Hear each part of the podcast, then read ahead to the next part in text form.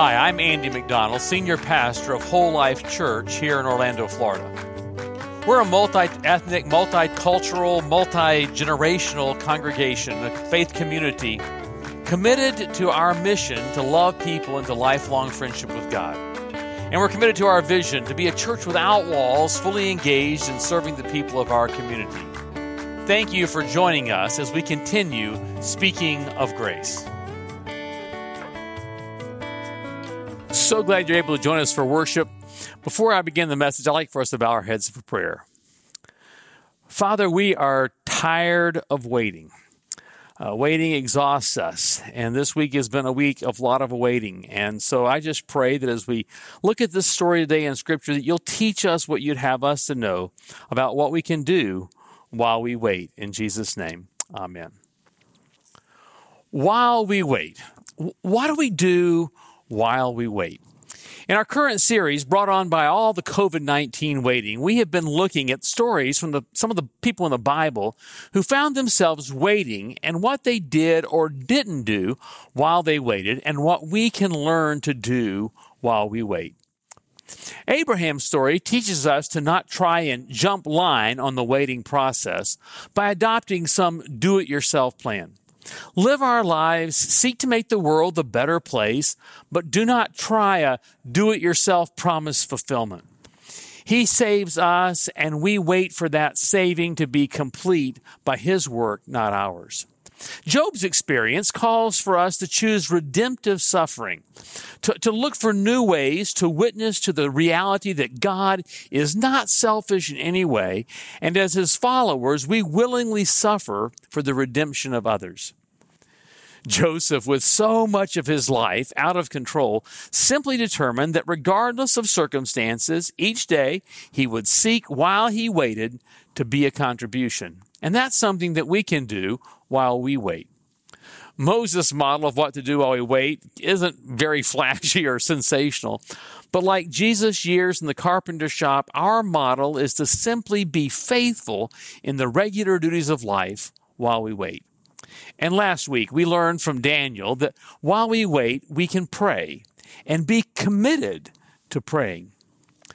But today, in, light of this week's election, there are lessons David learned while he waited that have meaning for all of us, whether our candidate won or lost. David's experience has lessons for all of us. We don't know how old David was when Samuel showed up at their house. No one knew why Samuel had stopped by. His excuse had been given to him by God, and it's that he had come to make a sacrifice to the Lord, and he's to invite Jesse to the sacrifice. And then God said, I will show you which of his sons to anoint. Maybe Samuel, like most of us still today, had been seduced by keen criteria. He sort of knew at this king anointing business. This is just his second one.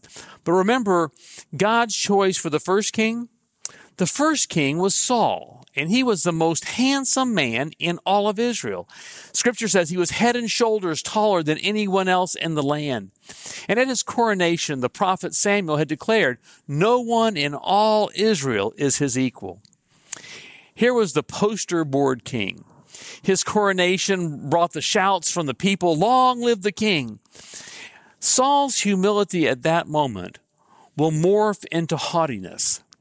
He forgets that his is an assigned position and begins to believe he deserves and owns the right to be king. And he fails to follow God's directives. Samuel confronts Saul. You've acted foolishly, and now your kingdom shall not endure. The Lord has sought out for himself, I love the language, a man after his own heart. It makes sense when Samuel meets Jesse's boys that he will look for a kingly model. We would, at first blush, imagine a man after God's own heart to be sort of a cut above, sort of superheroish. Charles Swindoll writes, when we look for people to admire, when we choose our role models, our heroes, we're often swayed or impressed by things that are cause for boasting. We want the beautiful people, the brilliant people, the successful people. We want the best of the and the brightest. We're terribly enamored of the surface. The superficial impresses us much more than we'd like to admit. Writing to the motley crew of Corinthians, Paul reminds them how God does things. God has chosen the foolish things of the world to shame the wise, and God has chosen the weak things of the world to shame the things which are strong. And the base things of the world and the, and the despised, God has chosen the things that are not, that he might nullify the things that are, that no one should boast before God. Samuel is impressed by David's handsome, wise, king like brothers, and God has to speak to Samuel. Don't judge a book by its cover, Sam. The Lord doesn't make decisions the same way you do. People judge by the outward appearance, but the Lord looks at the person's thoughts and intentions. David is called in from watching the sheep. And though he's the youngest with the least experience and less impressive than his brothers, God says, This is the one, anoint him. Samuel took the olive oil that he had brought, poured it on David's head, and the Spirit of the Lord came mightily upon him from that day on. A great moment. David lives now with a sense of calling, a sense of destiny. He was probably somewhere around 17 years old, a, a great moment. Uh, but then it's back to the sheep. David knows he is to be the next king, but for now, he waits. In the meantime, the, the current king, Saul, is suffering from depression and a prevailing sense of fear. And it's suggested to the king that he should find someone to play a harp for him whenever these feelings come on him. And, and the music will help quiet his spirit and help him be well. Saul agrees, and one of the servants told him that the son of Jesse is a talented harp player. Not only that he is brave and strong and has good judgment, he's also a fine looking young man, and the Lord is with him. Word is sent to Jesse that the king would like David to join his staff. So for some time, David would spend time in the royal quarters available to play the harp for Saul in his distressing times. And then he would split his time going home to help care for the family business as Jesse aged. His three older brothers were full time soldiers in Saul's army. The, the, most famous positive David story happens from when, from when he goes from home to check on his brothers in Saul's army, and Goliath the giant defies the God of Israel. We know the story well. David confronts the giant. You come to me with a sword and a spear and a javelin, but I come to you in the name of the Lord Almighty, the God of the armies of Israel, whom you have defied. Today the Lord will conquer you and I will kill you. And one stone from that sling that goes round and around found its, its mark on Goliath went down and Israel routed the Philistines. Now, now Saul's son Jonathan, in line to be the next king according to familial declaration, becomes best of friends with David. Whatever Saul asked David to do, David did it successfully. And so Saul made, uh, made David a commander in his army. But something is about to change. Uh, notable success isn't uniformly appreciated, but rather may inspire some jealousy. And when the troops were returning from chasing the Philistines, there were tambourines and singing and dancing in the streets to celebrate. And, and some of the women began to sing a new song. Saul has killed his thousands, and David his ten thousands. That song was the turning point. Saul became jealous of David. The, the very next day, Saul was having one of his bad spells. David comes and played the harp as usual. And in a fit of rage, Saul hurls his spear at David, intending to pin him to the wall. David jumped aside and escaped. Another time it happened again, and finally Saul banned David from his presence. Even though David marries Saul's daughter, Michal, Saul still tries to kill David again. He sends troops to get David, but Michal helps David escape, and David is on the run from Saul, who is out to kill him. All this time, though, David and his family know that he has already been chosen by God, anointed by Samuel to be the next king. The Spirit of God is with David, bringing him success in his endeavors, but Saul wants him dead. Even Jonathan, the heir apparent, has told David, My father will never find you. You're going to be the next king of Israel. David's hiding out, and Saul hunts him day and day after day, but God doesn't let him be found. But the men of Ziph, they knew where David was, and they went and told Saul David's location, and, and Saul pursues David. David goes further into the wilderness, but Saul just keeps after him. And David and his men, and Saul with his many more soldiers, are now on opposite sides of the same mountain. And just as Saul is about to close in on David and his men, an urgent message reaches Saul that the Philistines were raiding Israel. Saul then takes his troops and goes and fights the Philistines, and David went to live in the strongholds of Engedi. Saul won't be deterred. His jealousy drives him forward, and as soon as the Philistine battle is over, he calls 3,000 special forces troops and he leads them to look and search for David. At the place where the road passes some sheepfolds, the scripture says, Saul went into a cave to relieve himself. But as it happened, David and his men are hiding in that very same cave. What do you do while you wait to become king? What, what do you do while you wait, running for your life from the current king who wants you dead? What do you do while you wait when it looks like God has handed you your enemy on a silver platter? I mean, picture the moment. David, uh, Saul on his haunches, probably facing out of the cave, or leaving himself. Easy prey. Some of David's men whisper to him, Now's your opportunity. Today's the day the Lord was talking about when he said, I will certainly put Saul into your power to do with as you wish. And then David snuck up and cut off a piece of Saul's robe. He said, the scripture says, as soon as he had done it, he felt guilty. He said to his men, the Lord knows I should not have done that. It's a serious thing to attack the Lord's anointed one, for the Lord himself has chosen him. And David sharply rebuked his men and wouldn't let them kill Saul. When Saul had left the, the cave and gone back to his troops, David, uh, from a distance, shouted after him. And it wasn't like, hey, you, or, you know, now, what do you think you are, trying to come after me and kill me? No, no epitaph, no mockery. He, no, he shouted, my Lord the King. And when Saul turned, David bowed low before him. Why, David said, do you listen to the people who say I'm trying to harm you? Now you can see with your own eyes it hasn't been true. For the Lord had placed you at my mercy back there in the cave, and some of my men told me to kill you, but I spared you, for I said, I will never harm him. He is the Lord's anointed one.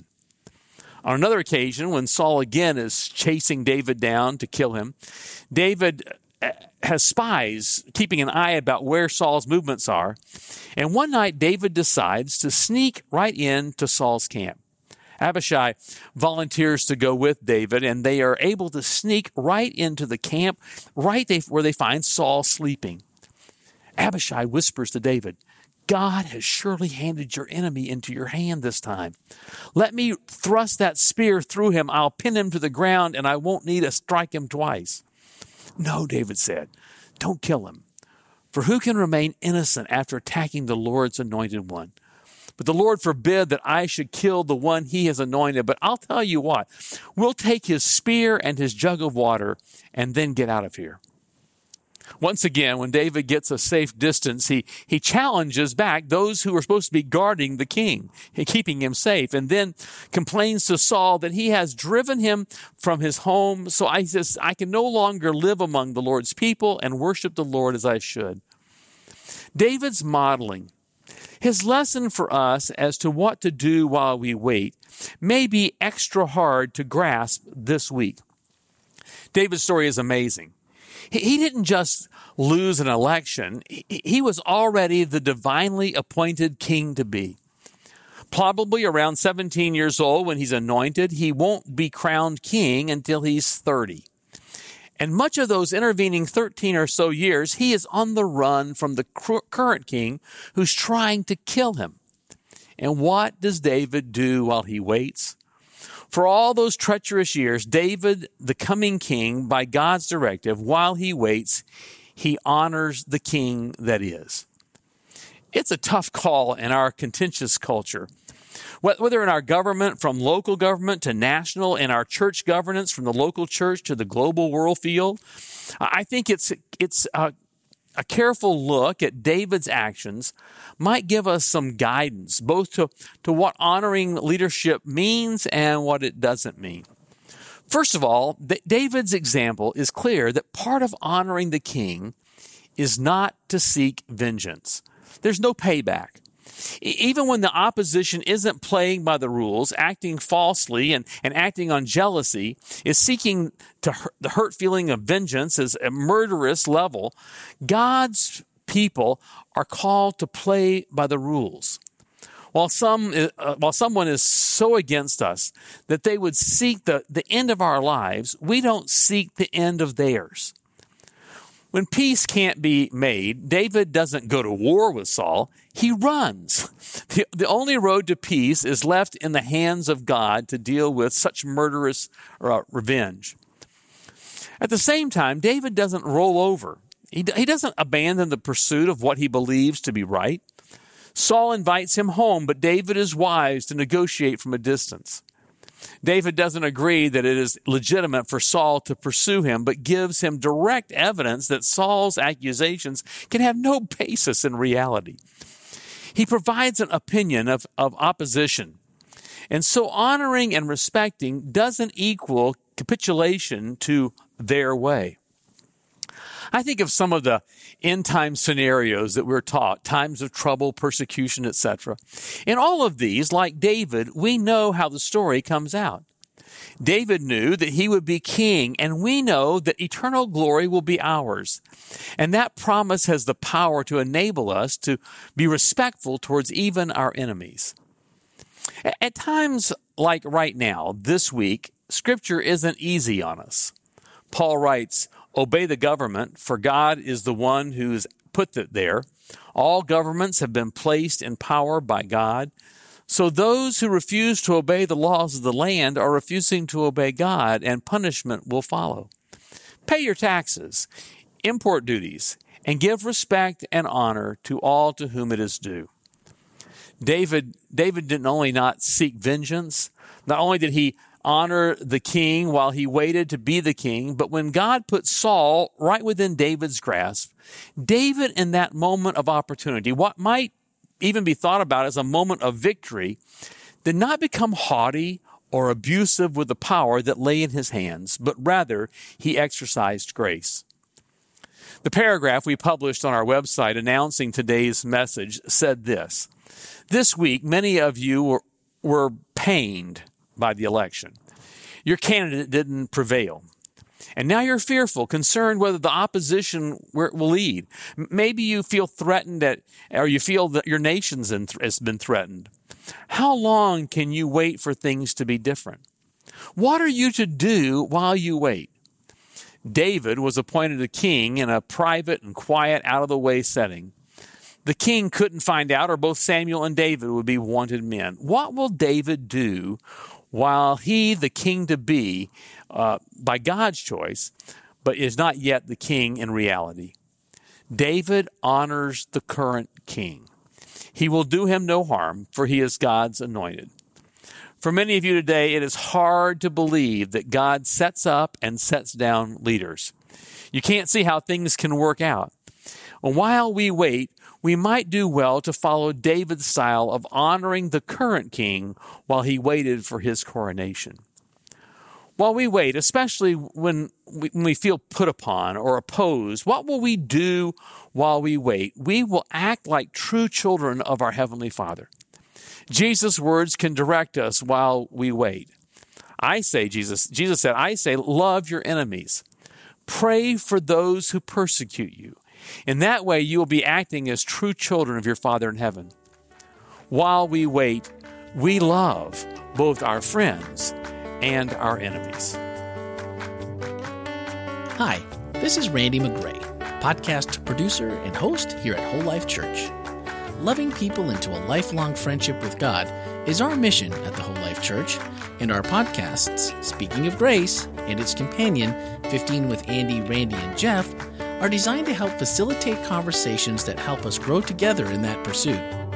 Now that you've heard the message for this week, don't forget to check out the whole life takeaways for this message. Swipe up in today's show notes and join the conversation.